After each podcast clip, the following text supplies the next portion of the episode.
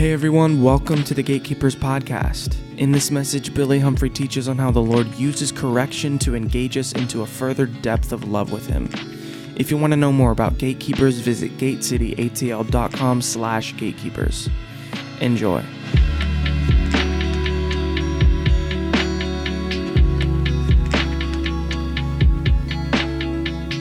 We're going to be in Song of Solomon 3.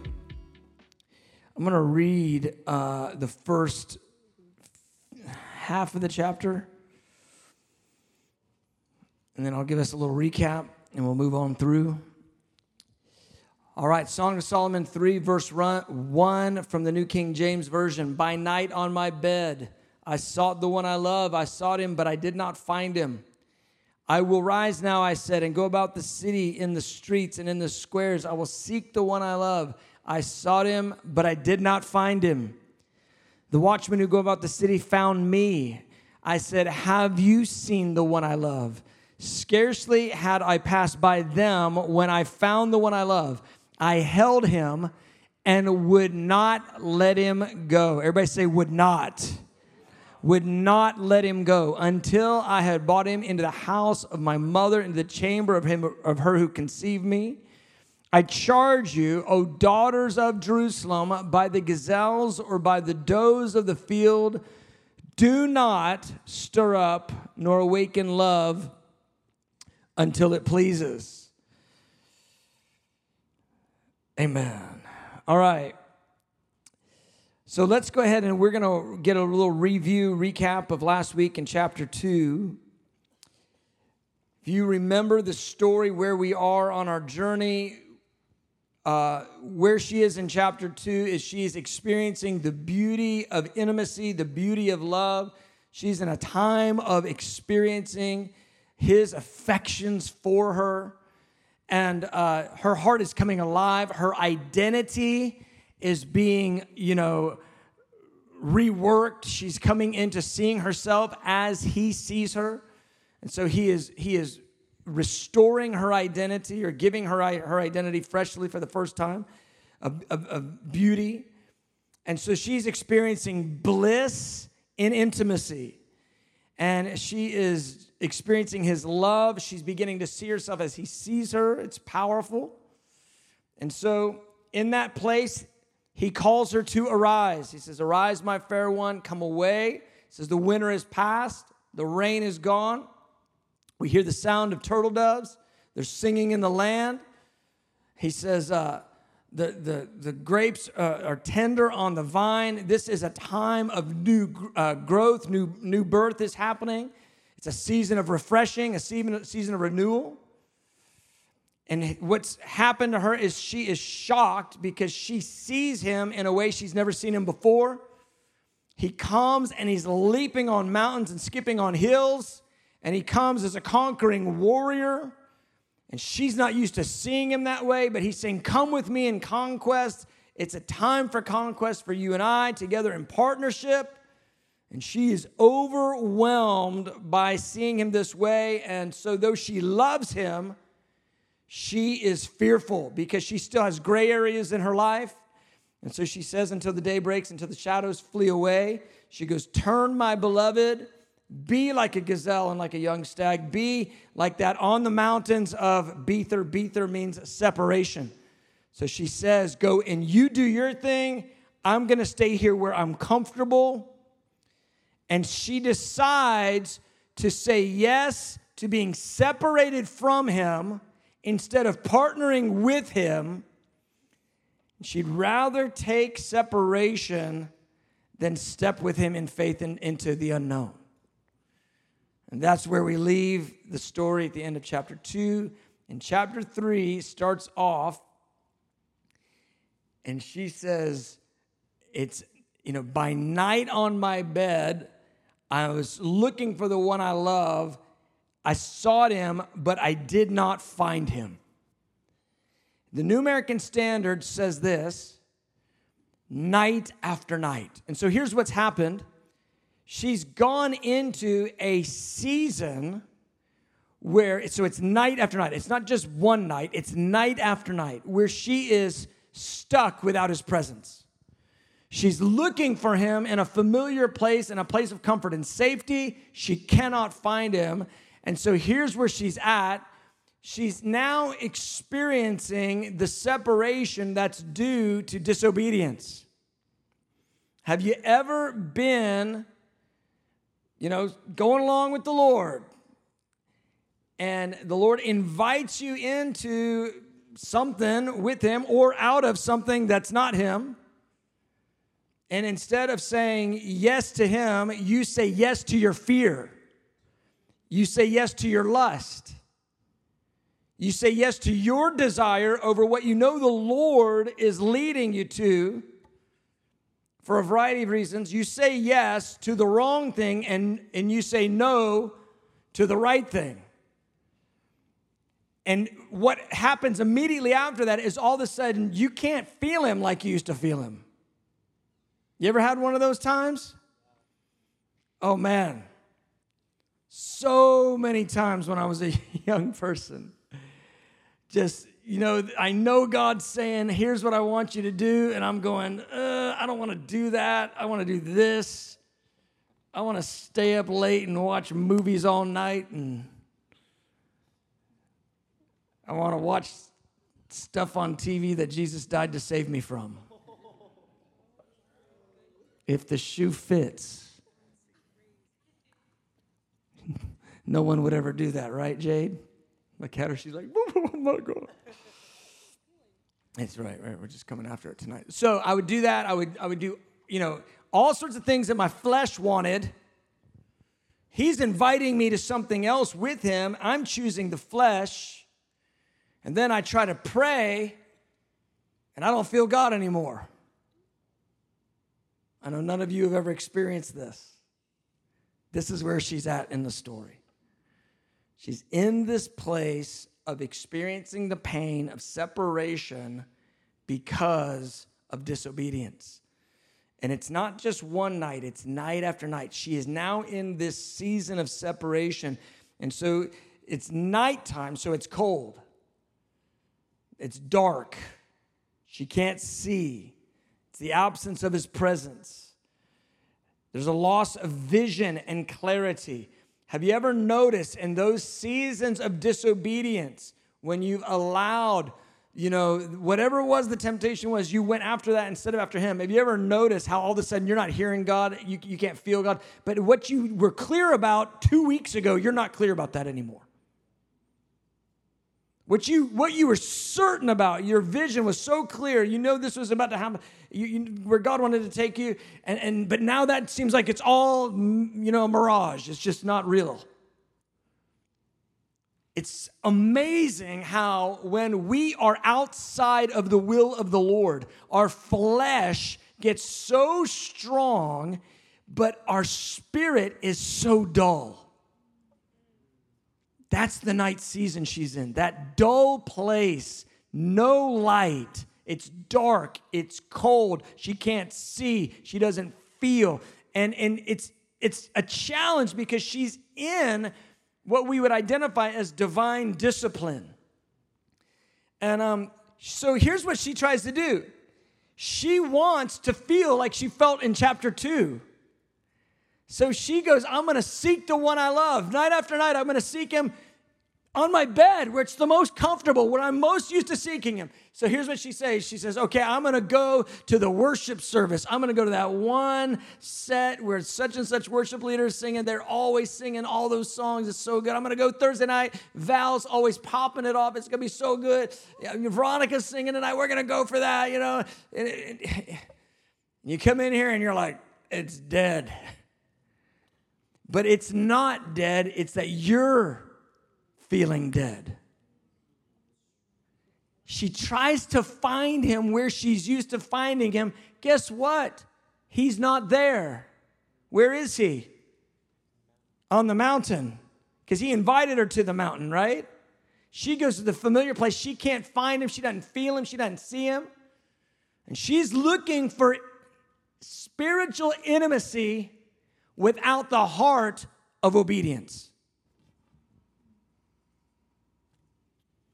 You can't have spiritual intimacy if you're carrying a heart of disobedience. By definition, those things don't mix. Now, here's the thing. Oftentimes, this passage is taught this way that God takes a step back so she senses the distance. I, I have taught it that way, but let me be really clear. I think that's not precise. I think it's imprecise. Some people might think I'm splitting hairs, but let me be really clear. I don't think he's taking a step back from her.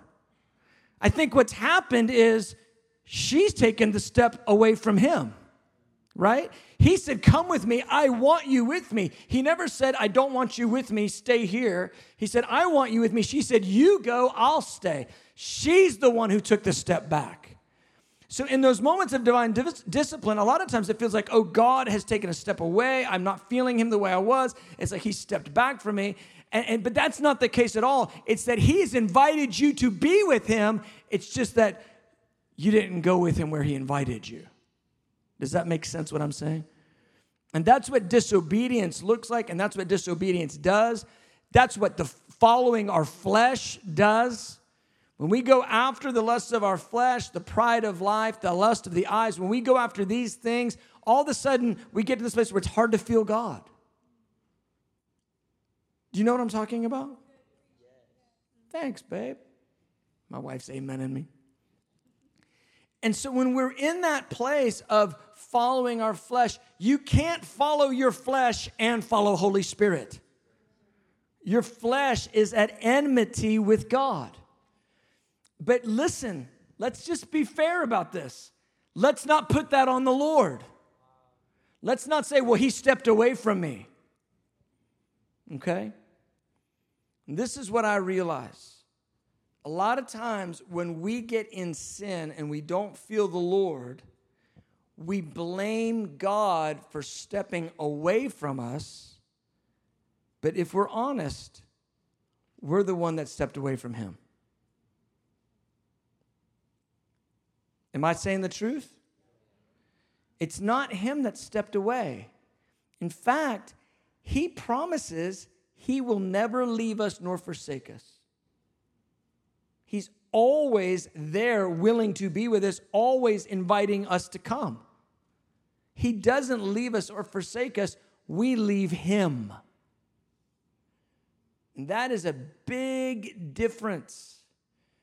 And I think this that a lot of times when we've gotten into disobedience and we've gone the other way, and all of a sudden we feel the distance, we feel the gap, we don't feel God, we it's like we can't find our way back to Him because we're unwilling to humble ourselves and do the last thing He invited us to do.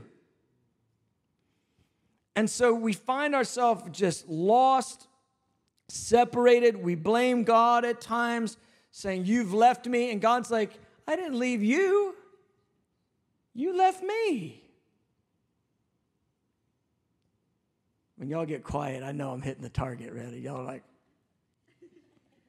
you got that look on your face like you're trying to act like it's not you. I'm too perceptive for that. So he left. Now you're trying not to look at me. So here's the thing he uses that pain of separation to call us back into intimacy and call us back into obedience. That's why we feel it the way we feel it when we have made steps away from Him. It's really important that we recognize He doesn't leave us, He's not throwing us away, He's, he's not leaving us alone. It's the truth is we refuse to go with him. And so he uses the separation to call us back into partnership, call us back into obedience. And what happens is the, the mounting desire in our heart for his presence, it helps us because you start having to do the math. You start, you start trying to deduce was it better for me before when I was with him, or is this better? Is this place of lack of vision, everything's cold, I can't feel him anymore, is this better than it was when I was with him? And you're, you know, if you're a Christian, you're born again, your heart goes, no, this is horrible. I hate being in this place. And then you just start going back to the archives. What was the last thing you asked me to do? And what did I do that I shouldn't have done? And then he goes, That right there, he goes, I want you to come to the mountain. You stayed in the bed, you know, come on to the mountain. You're like, Where is the stinking mountain? Because I got to be with you. And that's what a lovesick heart does. And I've watched believers over so many different years. I mean, I've watched this so many different times with believers and and I'll, and I'll get them and I'll talk to them. Hey, how are you doing? And I can tell their countenance is fallen. Things are they're they're just blurry, you know, and and they're they're not sharp in God anymore. And I go, what's happening? How are you? And they'll go, you know, it's God. I just don't feel God like I used to. And I'll go, okay. Well, sometimes it's because we're growing up, and he's, you know, it's not always shade tree; it's mountain. The mountain sometimes feels different than shade tree, but he's still, you know, he's still there. And so I go, so talk to me about that. And then, and uh, I, what happens so often, I go, I go, let's just be real. Let's just be real. Tell me the real thing. And they'll go, well, there's this one thing. and then it comes out. And so then there's this compromise. And the compromise is what's got them feeling separate from his presence. The compromise into sin place of disobedience. Okay? And it, that it, the point isn't to get under shame and condemnation if you've experienced that or if you're experiencing that right now. The point isn't shame and condemnation. The point is, he hasn't left you. He still wants you to be with him. He's still inviting you right back to him. I, you know, there's this thing where Christians feel like they've got to like do penance and they've got to like work off their sin. That is not how God is at all. You sin, right? You're separated from Him. The moment that you say, I want to come back, I want to be with Him, He's right there. He meets you. Forgiveness is instant on the moment of repentance, it's instantaneous you are instantly restored back into fellowship. And in that place of sin, you never lost his affection. It's a huge, huge point, and we've said it five different ways through this series. But in the place of sin, you never lost his affections.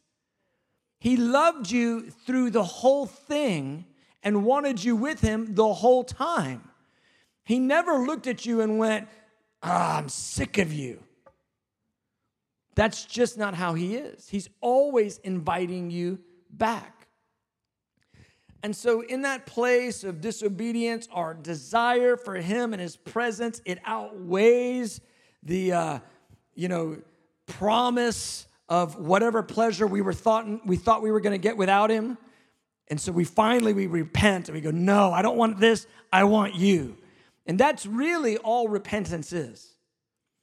All repentance really is, it's, it's a word that literally means an about face, a change of the mind, a change of the direction. There's, uh, there's military units that use, uh, that speak English, that use the word repent for about face, to turn around. But all repentance is, is turning back to Him turning away from what you've been in and turning back to Him. And so that's where this, des- this desire in her heart takes her is running back to Him. And I would just say this it is God's kindness that when you're in sin, you feel that. You feel that place of separation. That's His kindness to you because he's trying to let you know that where I am, sin is not. Where my presence is and where the pleasure of me is, that's not in the place of disobedience. So it's his gift to us. So, yeah, if you're operating a lot in the flesh, if you're in disobedience, you're not feeling God, that's how it works. I get it. I get it. But I can tell you, there is an instantaneous antidote for that. It's called repent. It's not a bad word. Repent is the best word because it means I'm about to restore intimacy with Him. It means I'm gonna turn away from the junk that's kept me from Him and I'm gonna be back in His arms in one millisecond. Repent is great. Repentance is great. Where we've made repentance this like, ooh, gosh, did you see so and so? They had to repent. Like when we've made it like that, it's it's completely the wrong idea. Repentance is so good. When I see people repenting, I'm like, way to go! You got right with God. That was so smart. It would have been stupid for you not to do that. You're so smart. How awesome. Like I celebrate, I'm just, I'm being a little extra, but I, I'm, I celebrate that when people repent. And I don't, I don't think, ew, you got into sin and you had to repent. Like I don't think like that. I go, bro, we all jack it up. Every last one of us messes it up. Let's run back to him. And when you run, you run into the arms of a father who is fat, he's cooking the fatted calf ready to go. He's ready to have a celebration. That's how it is. Listen, every single time. Every time. So, in the notes, I mention it this way that the discipline is a redemptive judgment, it's not punitive. Sometimes we get scared of this word judgment, but it is a redemptive judgment because it's geared to bring her closer in love and to cause her to be restored in intimacy. It's not punitive, it's not just there to punish her and like, you are so bad here, I'm gonna just swat you. How awful are you? It's not for that reason. It's to restore, it's to restore intimacy and love. It's redemptive. Here's what I want you to get some of you um, are married, some of you are going to be married shortly, some of you are going to have children sometime, somewhere, someplace.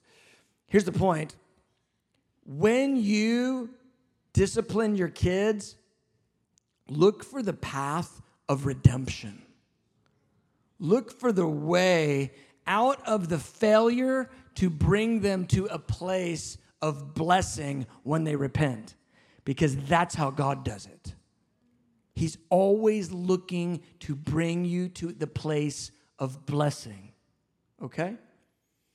So, uh, here's what I really want you to catch that God's correction of you is not his rejection of you. Some of you knew that bar was coming.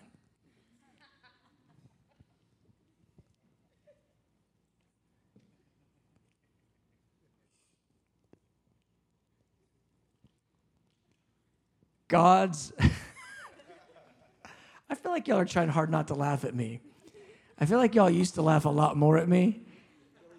And then y'all got y'all got used to my jokes like it took only a few months. I'm bummed. I'm not I'm not gonna try to show out. I'm just gonna be me, but y'all are like, oh, it's funny, I know.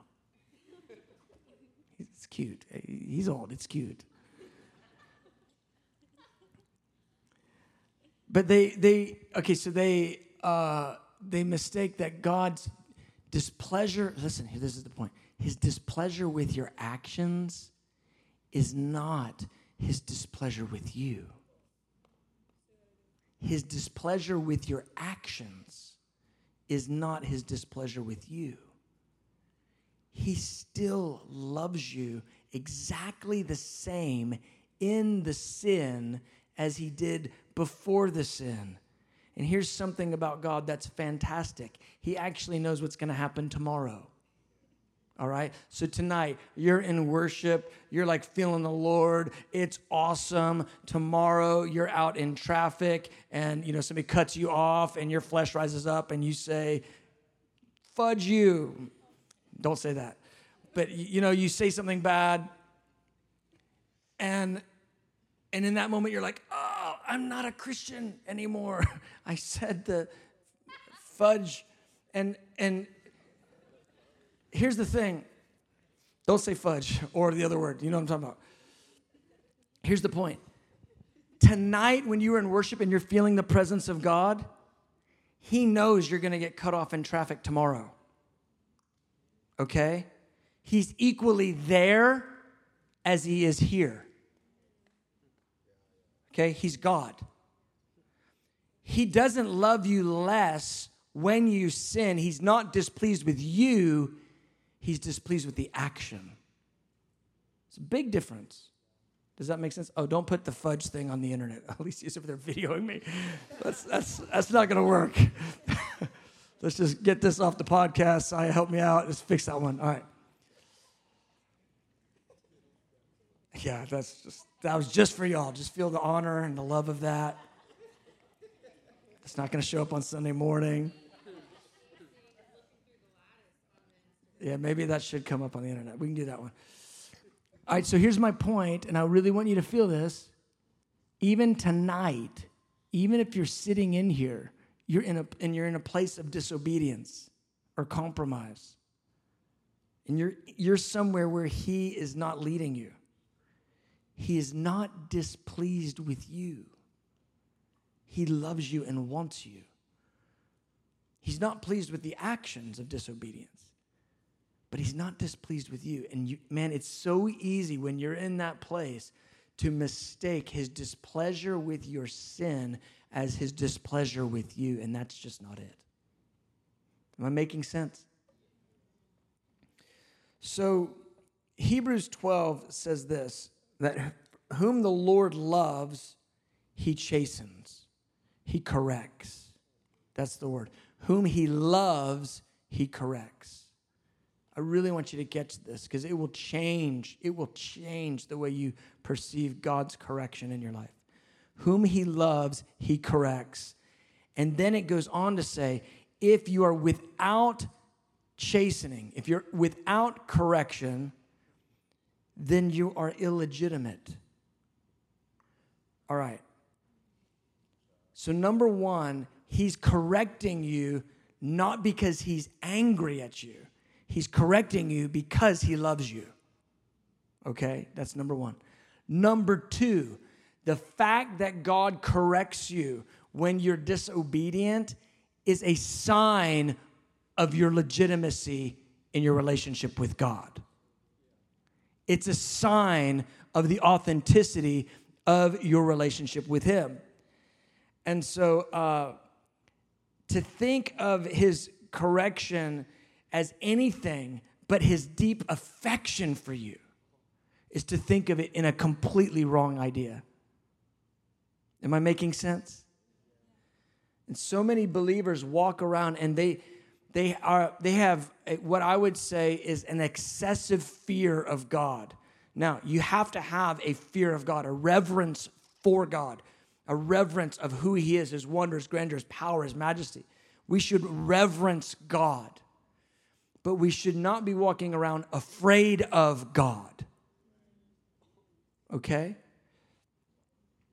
And so we're afraid that he's going to judge us. This is kind of just where the language goes.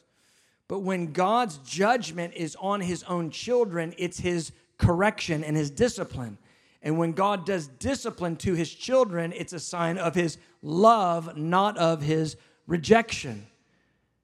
And so the idea is this that we reverence who He is, we experience the affections of Him, we know He adores us. When we disobey, we feel all of that, but we're not afraid to run back to Him. When your reverence for God turns into fear, being afraid of Him, you won't run to Him in a season of correction, you'll keep running away. That's not who He is. He's always wanting love. He's always wanting relationship. His displeasure with your actions is not his displeasure with you. Is this making sense? You know, I think about it like, is that how you experience God's correction in your life? Is that how you think about it? When you sin, when you've blown it, when you've been disobedient, is that how you think about it? Do you, or do you feel like God just, you know, he must hate me now because I've screwed it all up? See, if you think of God's correction in your life the way I just described it, like he must hate you now, you don't know him at all. Because he always wants to be with you.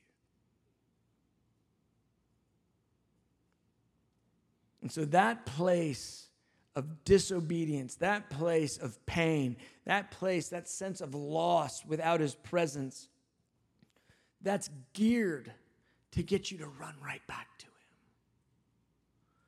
And I was praying in the prayer room earlier, like I told you, and I was in this place of being distracted. And um, I started praying this out of my mouth, and I feel like this is a word for some people in here tonight. I started praying, You will never leave me nor forsake me.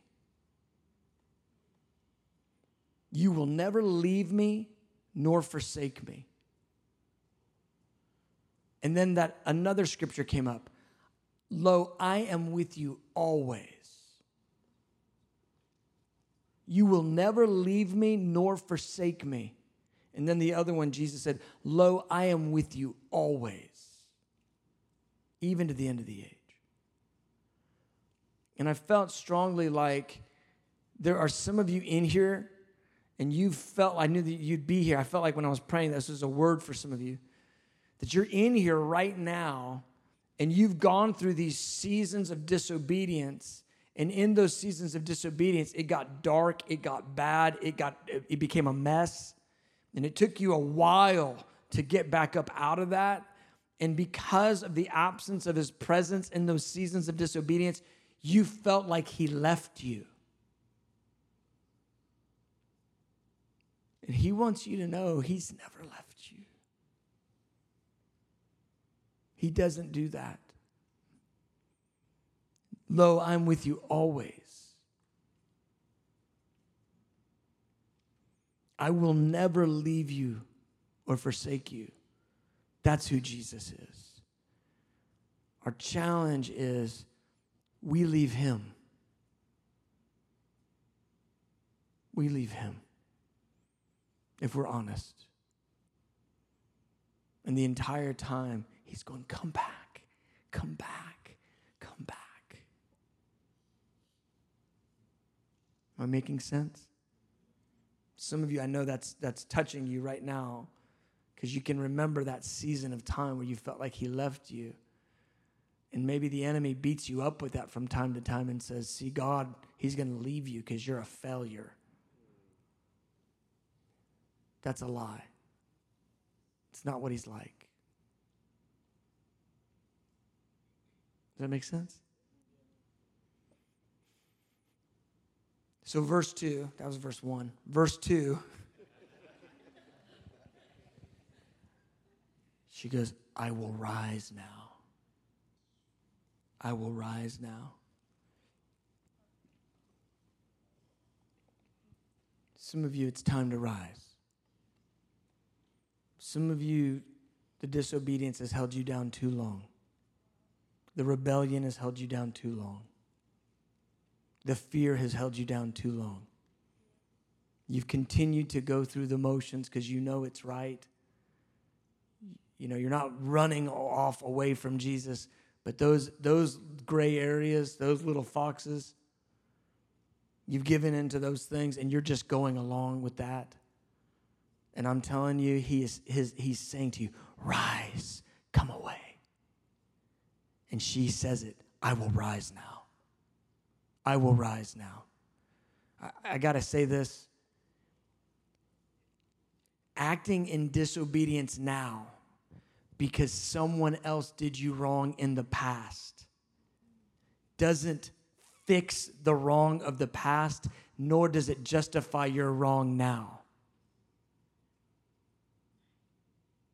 Does that make sense what I'm saying? Somebody did me dirty here, so that's why I'm acting dirty now. Right? That doesn't, it's not like the two minuses make this one a plus. That doesn't fix being done wrong back here. nor does it justify this one up here.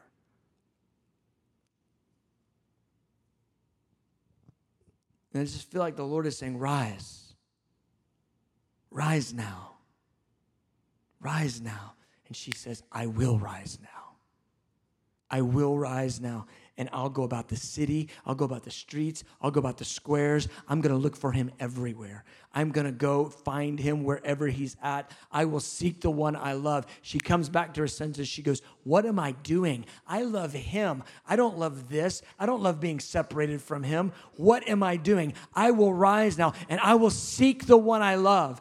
Guys, I will seek the one I love. Let that be the desire that compels your every action. I will seek the one I love. I will seek the one I love will keep you out of lust. It will keep you out of drug addiction. It will keep you out of every snare that the enemy has set for you. It will keep you out of disobedience. Love and pursuing Jesus for love will keep you out of every compromise. Remember who you are when the temptation is beating on your head, when the enemy is right here shouting at you and there's no one around to stop you. Remember who you are. You're one who loves him. I am my beloved's and he is mine. Say this to yourself I will rise now. I will rise now. I'll come out of it and I'm going to seek him in the city and in the streets and the squares. I'm going to look for him everywhere and anywhere. I will rise now. Some of you, the enemy has tried to, he's tried to talk you into being the person you used to be. And that's not who you are. You're the rose. You're the lily.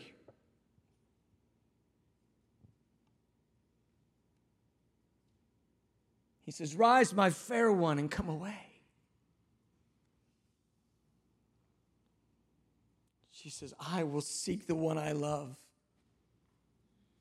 And it's this moment, this is the moment of repentance. This is her answer to his invitation. She's finally answering. Better late than never. Amen. Better late than never. Song of Solomon 2.13, rise up my love, my fair one, come away. She goes, eh, go to Bether. she goes, wait, it's bad with you at Bether. I'll rise, I will. So she's obeying, praise God. It's delayed, but it's obedience now.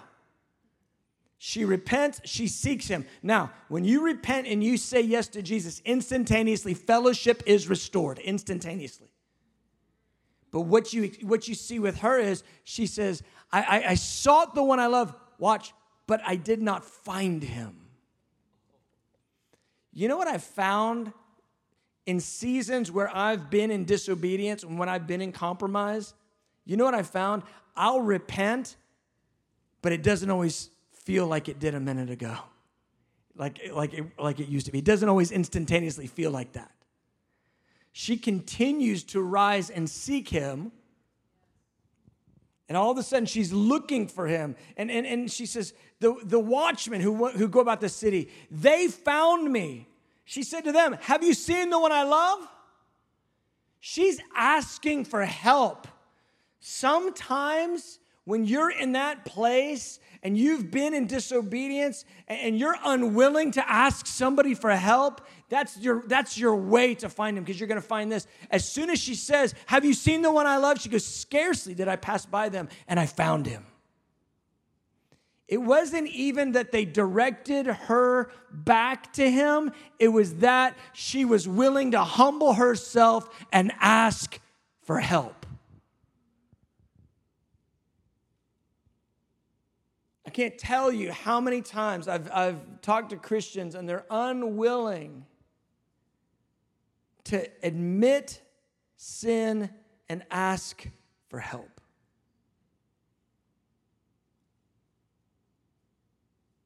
Can I just call it what it is?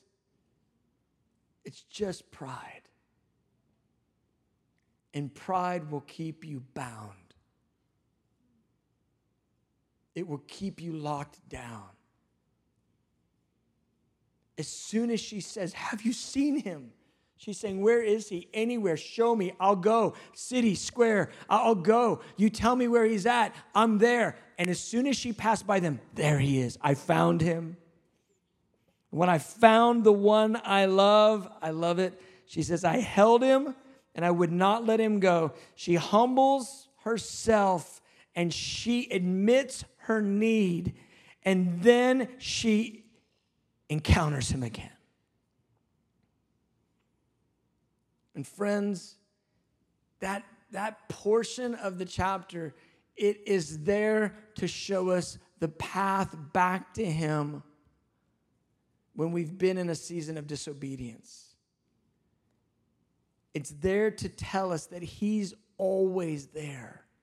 He's always wanting to meet us. He hasn't left you. He doesn't do that. We leave Him. Let's just not get it twisted. You know what I'm saying? Let's just not get this thing twisted. We leave him, he doesn't leave us. And so her seeking results in a fresh encounter with him. This time of separation, it produced what I like to call a holy violence. How many want a little holy violence? I want some holy violence. And so there's this place where she has determined that whatever it takes, she's going to be with him. And she realized this that being away from him is far worse than being anywhere scary with him. being on the water with Jesus is way better than being where I think safety is in a boat. I'd way rather be on the water with Jesus. And so this becomes the outcome in her life. She is determined. She's unwilling to ever leave him again. And she's not looking at her own comfort, her own lust, and her own way of doing things as the answer anymore. It's a massive shift in the whole story because she says, When I found him, I wouldn't let him go. When I found him, I wouldn't let him go. Some of you, you're there. You've been through those seasons of divine disobedience and divine discipline, and you've come through that and you've come back to the Lord, and you're like, I'll never do that again. It was a wreck. Some of you are, you're still kind of there. You're, you're toying with him being on the mountain of Bether and you doing your own thing. And you're trying to normalize the pain of compromise. You're trying to normalize being lukewarm. I will tell you, the biggest problem with the American church is we've normalized lukewarm Christianity and multiplied it. And, and so we don't call it sin anymore, we call it issues. And we don't call it rebellion anymore, we just call it my preference.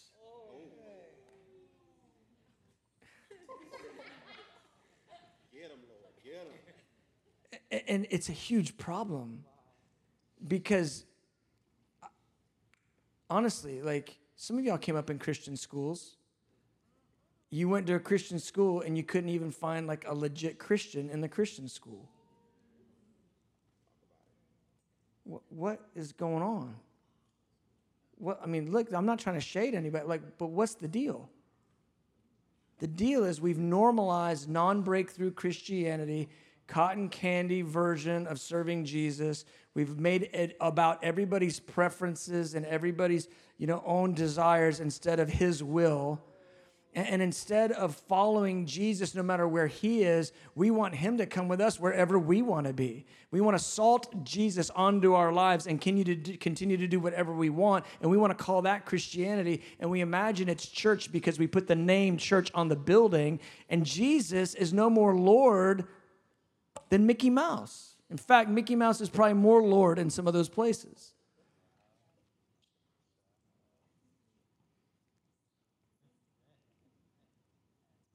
We got to feel the pain of that lukewarmness and that separation. That thing has got to hit us so that we run to Him. I never want that anymore. I want Him. And that, that place that she gets to, when I found Him, I wouldn't let Him go. That's, that's it right there. It's not that we're perfect. It's not that we don't make mistakes. It's that we don't normalize our lukewarmness and our compromise. Okay? And that when we come out of sin, we run hard after Jesus. We don't go beating ourselves up. We don't go back into the room of, we don't come out of sin and into shame. We come out of sin and into Jesus. Okay? And we come into his love and we come into the beauty of the way he feels about us and the way he thinks about us. And we come into the wonder of him again. And we come into that place of refresh me, sustain me. We come into that again. And we realize this was so much better. Your love is better than wine. I knew it was true, but I know it again.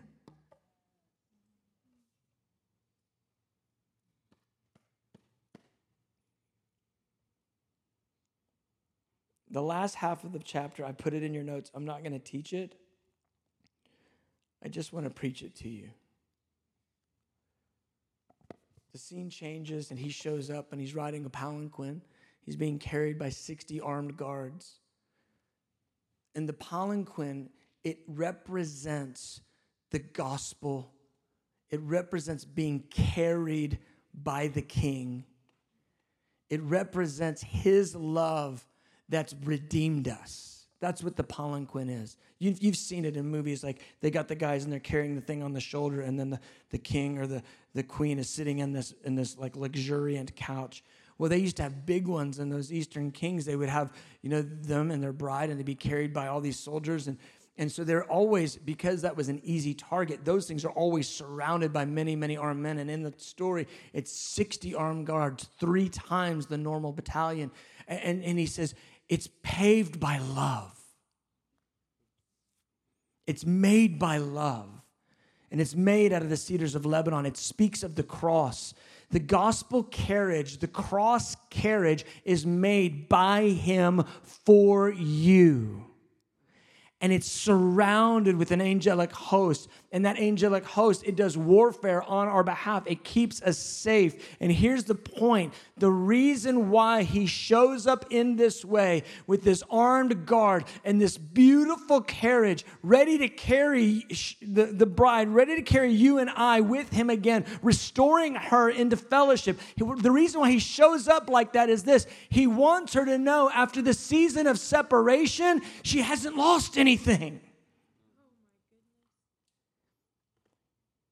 The very, the very thing she thinks she's lost is him and his love and his beauty. And he goes, No, no, no, look, look, this is us. We get to be on this couch together. This is the gospel carriage. This is what the cross has done. It's brought you and me together for good. And it says it was the day of the gladness of his heart, the day of the wedding.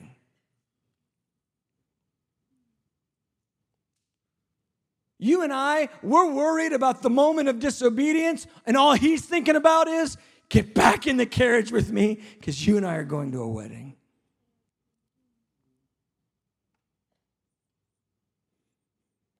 Your big 50 issues that you're just obsessing about, he's going, Come to me. Rise up and come to me. Get in the carriage with me.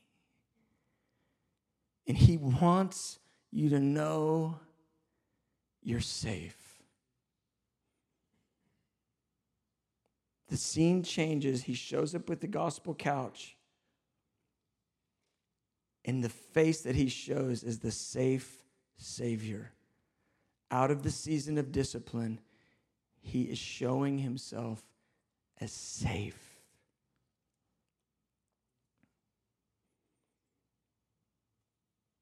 some of you really, really need to know that tonight.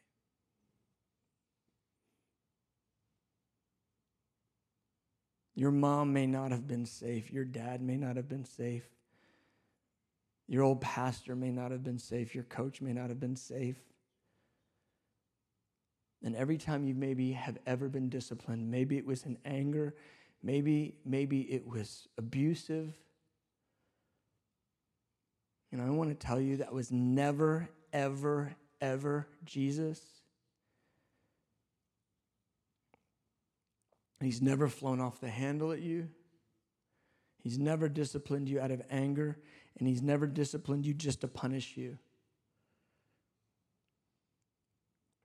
Whenever there's been correction, it's because He wants to restore intimacy and love.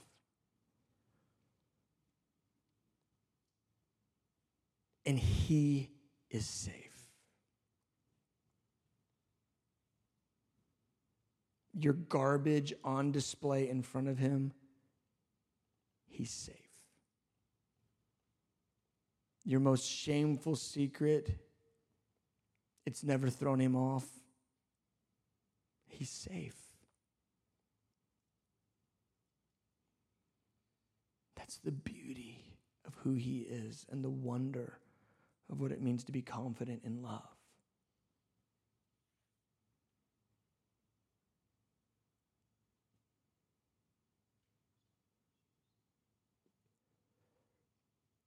I would have thrown me away because of the amount of sin and failures that I've committed in my life. He would never have thrown me away. You're not trying to get him, to convince him to keep you. He's trying to convince you to come back and get on the couch with him.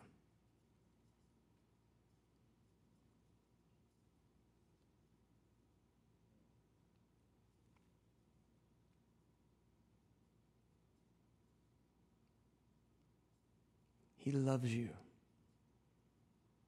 He loves you.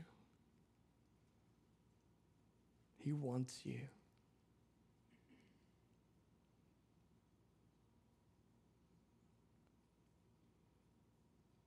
He's safe. You can trust him.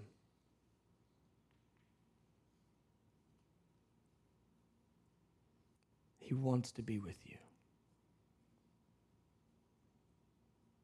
Because all he's thinking about with you is the day of the gladness of his heart, the day he gets to spend without any veils eternity with you.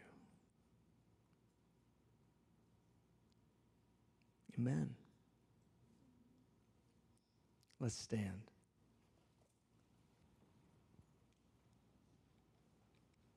Thank you, Lord. Thank you for your presence. Thank you for your love.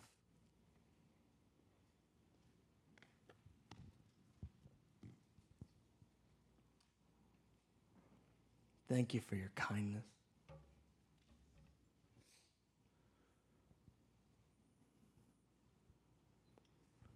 Rise up, my love. Rise up, my love, my fair one. Come away.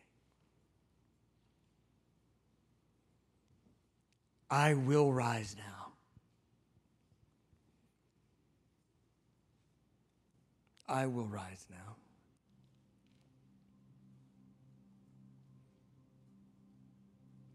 First call tonight, if you're saying, I will rise now you're recognizing areas of disobedience, compromise. I know we talked about it last week, but even maybe this week it's come more clear. And you're saying, I will rise now.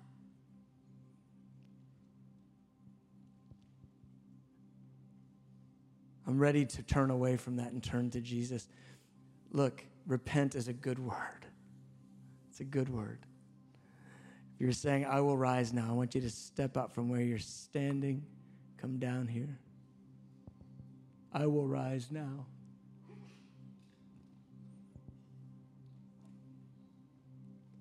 I will rise now.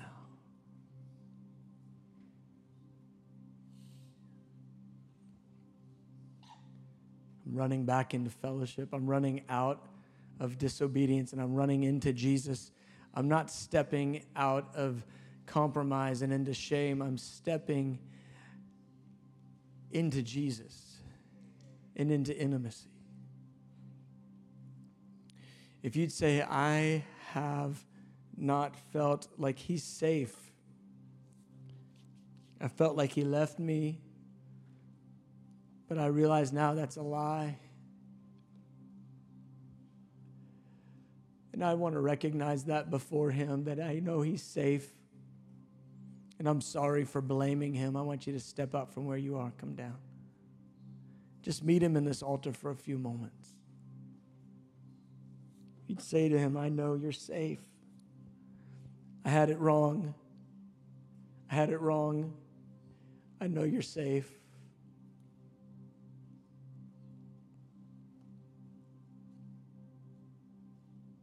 Forgive me, Lord. I love you.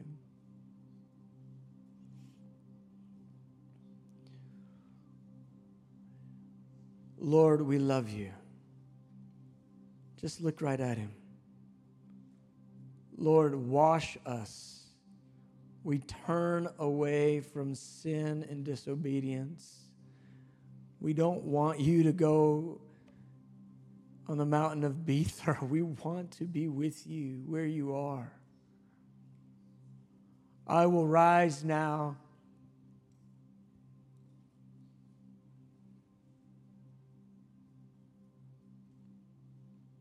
When I found him, I wouldn't let him go.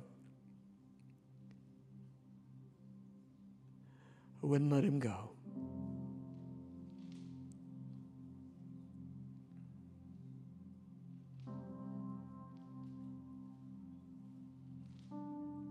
Some of you just need to tell him right now, I won't let you go, Jesus.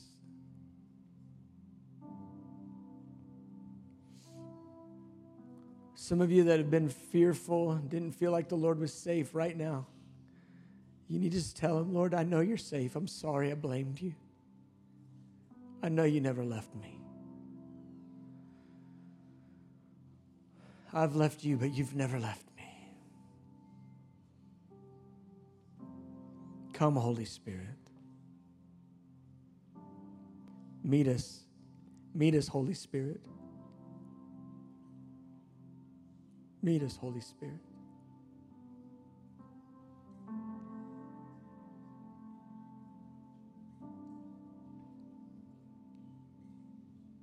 Oh, we love you, Lord.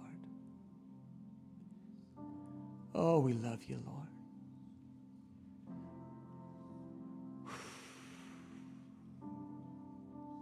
Just let Him pour His love over your heart right now.